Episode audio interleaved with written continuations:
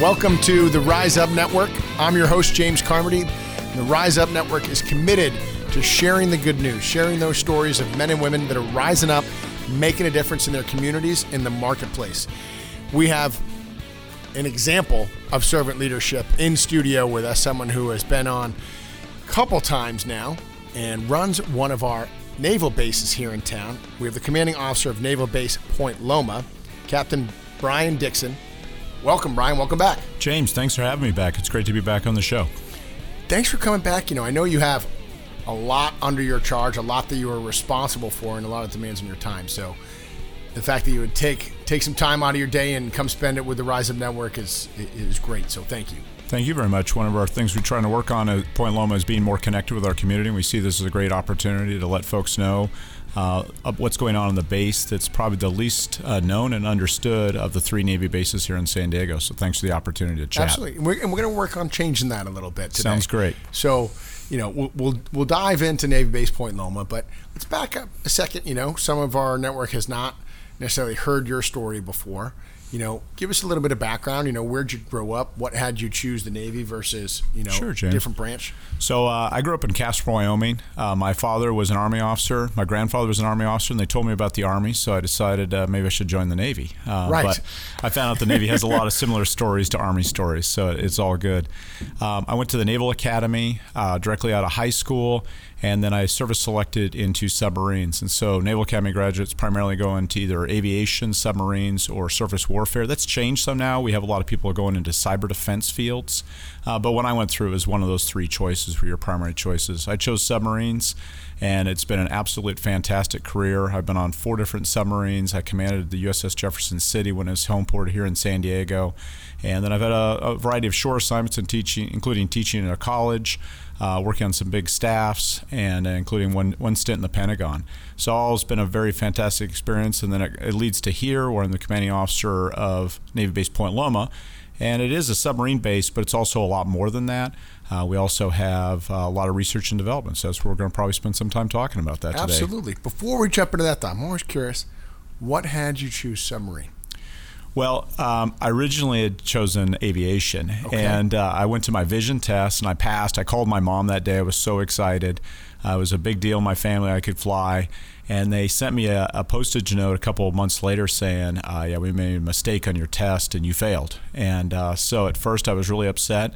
I talked to my roommate. He was going submarines. We were very good friends, and uh, so I said, "Hey, that's that's why I'm going to get into submarines." And I think it's a great example. Sometimes your life doesn't go the way you think it's supposed to go, uh, but the direction it takes is a lot better. And, and I have a lot of respect for my brothers in aviation, but I think I was a better submarine officer than I would have been as an aviator.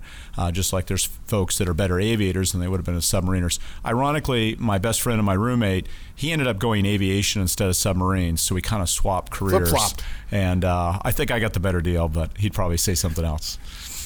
Love it, love it. But and I think you're right. You know, sometimes we have these plans and these visions for our life, and then you know God has a different plan in mind. Absolutely. And it works out better for us in the long run. Definitely. You know. So fast forward, CEO Navy Base Point Loma. What's going on with the base? So it's, it's an interesting thing is when I was uh, on a submarine, and I also had some time working on Point Loma on one of the commands that we support, the squadron that's in charge of the submarines we always thought that Navy Base Point Loma was all about submarines. And in fact, when the base wouldn't do stuff for us, we'd kind of think, hey, they, they don't recognize how important we are. Mm. And uh, submarines are very important for Point Loma. But what I've realized now is the commanding officer of the base, they're just part of the big picture of what this base is about. We have 15,000 people that call Navy Base Point Loma their uh, home where they work. And of those 15,000 people, uh, two thirds of them are actually civilians. And we have so many civilians working on our base because we are really a research and development hub. So, both on the Peninsula campus, where my office is at, which is most of Point Loma Peninsula, uh, and the Harbor Drive Annex, and also Old Town Campus, which is where people commonly refer to that as SPAWAR.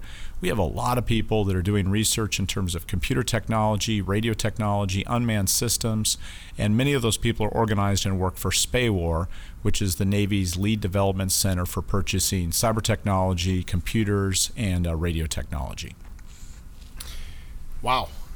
Okay, so obviously a, a lot of research. Um, a, a lot of different things going on. you know, give us some examples and some stories like you know what's going on for research? What what is current r&d projects? What do they look like on the base? So um, a lot of that you can share. I know a lot's classified a lot of it's classified. I know a lot's classified. And a lot of it's stuff that you can't see. So you'll go into a space and you'll see a lot of racks that are just computer racks like you would see at a, a google server farm and what that research is doing is developing new ways for us to communicate in the uh, IP bands so that our, our communications are more secure, more resilient, and create better capabilities to connect our warfighters with their sensors, with their command authority, and their weapon systems to give us a competitive edge against our adversaries. So you walk in, there's not a lot of exciting stuff to see, but some of the more exciting things you actually can see is that on our base side area, we operate some piers that are specifically dedicated to research vessels. And there's a vessel called the Sea Hunter and it's uh, designed to be an unmanned surface vessel. It's about 100 feet long. It has a pilot house on it right now as they work through its development. But the, the research they're doing right now is enabling that to operate autonomously thousands of miles away from uh, human activity, where it would do uh, search activity or it could even carry weapon systems. And what's the exciting topic is when I when I joined the Navy, uh, right before that was the Reagan buildup. We talked about the 600 ship Navy. You know, nowadays we're talking about getting back into about 233 ships. Um, so it's a lot smaller man Navy, but we're on the cusp of having a Navy that's going to have a huge force of unmanned systems. So it wouldn't be unrealistic to start talking about a thousand ship Navy if you think about all the unmanned systems that we're going to be able to bring to the fight, which are going to augment our manned ships to make them more effective. So that's one example of some of the more exciting things you could actually see. And as you go through San Diego Bay, you can see the Sea Hunter parked right there. Really cool. Very interesting. You know, and it's to me, it's fascinating to think of, you know, unmanned vessels. You know, we now we have unmanned cars. You know, that's kind of the way the future's going, and the in the reach that you can now have when you you know you don't have a body on there. Absolutely, and, and it, it changes the risk profile of how we are engaging with our adversaries too, because those unmanned systems create a threat that our adversary has to deal with. They'll expend their weapons towards those targets, and then it allows our manned systems to be less targeted because the enemy has to deal with all of them. So uh, it creates some safety for our team and creates complexity for our adversaries. Let's talk a little bit about, you know, transit hub. Okay, great. Yeah, yeah. So uh, I used to live up in Scripps Ranch. I live on the base now, but when I lived in Scripps Ranch when I was on a, a submarine, uh, I'd take the commute on the 163, the 8 uh, onto Rosecrans, and I always thought, it's not too bad. Uh, but back then, the economy wasn't going quite as well as it's going today. Yep. And nowadays, when people come into my base and ask them how the commute was, eh, they don't usually have a very positive statement. And um, I came from DC right before this assignment, and I saw what had happened in DC. They changed some of the rules in terms of how their HOVs lanes work. They changed some of the incentives for people to take public transportation. And when I was there for the first time in my life, every day when I went to work, I took public transportation or I shared rides with another commuter. Uh, either I drove and some people shared the ride, strangers I didn't even know, uh, or I would get into a stranger's car, and uh, sounds a lot like hitchhiking, but they call it slugging there. And my brother-in-law does it to the Pentagon. Absolutely, and that's where I would commute to is the Pentagon. I had an awesome experience. And what I discovered about it, what I loved about it was instead of being in my car for 20 to 30 minutes of concentrating on the road, maintaining safety as I drove my vehicle, maybe listening to the radio, instead, when I wasn't driving, because I was either on a bus or I was ride sharing, I could read the paper, I could read a book, I could watch uh, a streaming uh, news show or whatever. That time came back to me for to use as I wanted to. And even though I was in the vehicle more, I had more freedom than I had when I had to drive myself. So coming back to San Diego and seeing the growth of this community and seeing how our roads are getting more congested, I think that we're getting to the point where we need to be sharing opportunities where not making people take public transportation, but creating viable options so they want to. And I think the transit hub that we're discussing, uh, and there's Sandag is in charge of that. Uh, we are supporting their efforts as best as we can. Um, where that transit hub is going to be located is still under consideration, and one of them is uh, the Old Town campus. So we are cooperating with Sandag as we explore what is the best option for both the Navy, Sandag, uh, and really the citizens of San Diego, where that ends up. Uh, but maybe the Old Town campus, where SPAWAR is right now, could be part of that solution. And if it is, we're excited about that from uh, being on Point Loma on the peninsula because we think there's some options and opportunities to create maybe a gondola, uh, maybe an elevated rail um, that would take a, a, stream of folks down to uh, Harbor Drive, and that would help unload the roads. Again, no one's going to make people take those options. Um, but we think that for a lot of commuters, that'd be a better option than their car is today. And for those people that have to use a car because of mobility issues, it would be much better for them because now the roads won't be as as compacted with congested. cars. Yeah, absolutely. Wow. I think it's I think it's great. I think it's brilliant. You know, and, and, and I agree with you that I think we are going to have a challenge as time goes on with more congestion on these roads. So finding alternatives just makes sense. And and a lot of times people ask, well, how's the Navy supporting that effort? One of the big things that in conversations with representatives from MTS and Sandag is really understanding the demographics of who could use these services. Obviously, these are things the community needs to support financially. Uh, the Navy does incentivize our folks to use these options. We give a stipend for people that use public transportation instead of driving their cars, which is a few hundred dollars a month to offset the cost of using public transportation. So we give them incentives to do it. But the other thing we're doing is collecting information from our, our workers. So I mentioned we have about 15,000 people working. We, we actively pull our workers to find out exactly where they live in the community, what options are best for them, and then we feed that information back to MTS and Sandag so they can tune their options so that we make a, a financially wise solution that actually will be used and not something that's just uh, kind of a paper tiger we never actually work on. Yeah. And what's the timeline for this?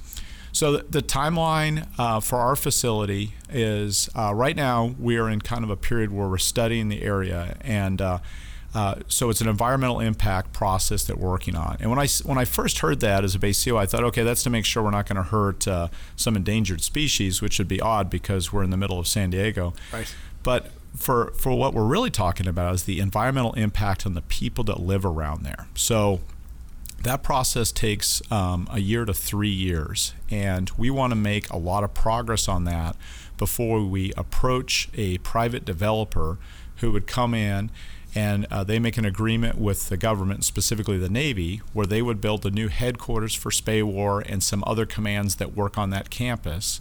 And then we believe that that would allow them to densify so that the command, which is spread out right now pretty much on ground level, they could go up a few stories, and then that would free up more of the land that then the developer could turn into, for example, a transit hub, maybe housing. Uh, we don't know what they, the developer would want to build there, but what we know that we want it to be market based, so it would provide good tax revenue for the for the city, and that the people in San Diego would see that as a net win that that happened.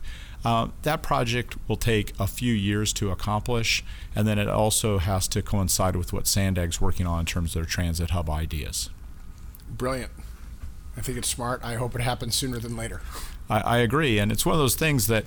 Um, it, one thing I know it'll take longer if we don't start working now, and I'm really excited yeah. that uh, specifically Wars put some money into. It, it, costs money to do these environmental impacts, and uh, they're bringing their money forward today and we're working on getting those impact statements developed, and that's a key part of making sure this happens. Anything else going on on the Old Town campus that we should be aware of?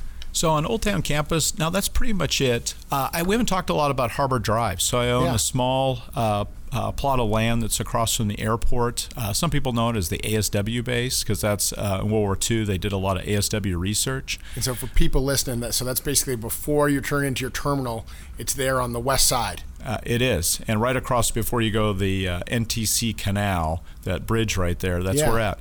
So we're excited because we had um, taken a, a, marina for recreational boat traffic. We'd taken that off service for a few years. That is getting fully reopened this summer. Uh, that provides slips for veterans and active duty service members that have boats. We also train sailors on how to sail. So it may seem kind of strange, but a lot of our sailors don't know how to operate a sailboat. Sure. Uh, this is a great place for them to get to learn about the water and I think it helps them be fundamentally better mariners to have that experience, and it's a good opportunity.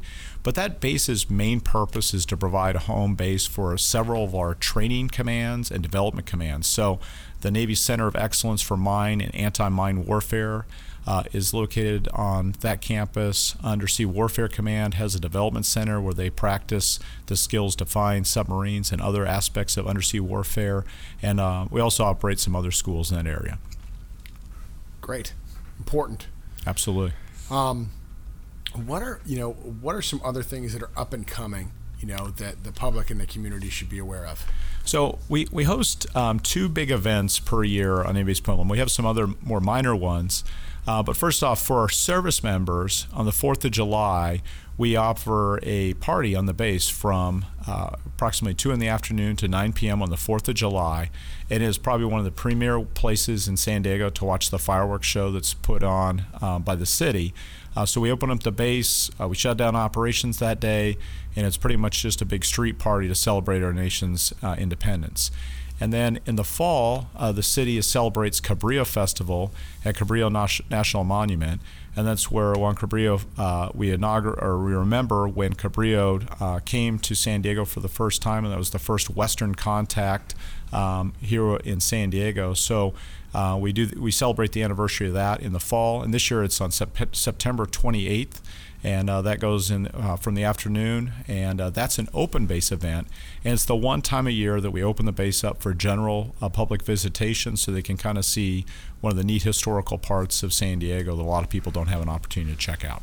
Yes, I mean, and say more about that when you say open base. You know. So normally we have pretty strict requirements in terms of credentials that have to be issued by the Navy for you to come onto our facility, or you have to be escorted by someone who is um, active duty or a civilian worker on a Navy base. We also open up to veterans. When we say open base, if you just have a valid ID saying that you are a resident of California, you're allowed to come on the base. We kind of restrict where folks that don't have credentials can go, but it still gives you a wide access to see uh, what's actually on the base and uh, see our beach areas and some of our recreational areas that we have open. Fantastic. So, folks, you're listening to this, you know, put that in your calendar you know that sounds like a great event for families, for the community to come out, check out the base, and see you know see what Captain Dixon has going on. But that's September 28th um, as part of Cabrillo Festival. Great. Yeah, and it sounds like the fourth Fourth of July. Only uh, enlisted guys and veterans are getting on base that day. Well, we let officers come on board too. So anybody that's active duty, we're, they're welcome to come on board. Right. Well, Captain, thank you so much for coming on. Parting words for our network listeners. Hey, this is uh, of all the assignments I could have chosen. Uh, being a commanding officer of a base in San Diego was my top choice, and it is an absolute pleasure to be here in San Diego. I don't think there's a place in America that the Navy is more welcome than San Diego, and we really value the partnership of the people of San Diego. So thank you very much. Well, from the Rise Up Network, from us to you, you know, thank you for your service. Thank you for protecting us, and thank you for keeping our families safe. And thank you for loving San Diego. Awesome. Thank you.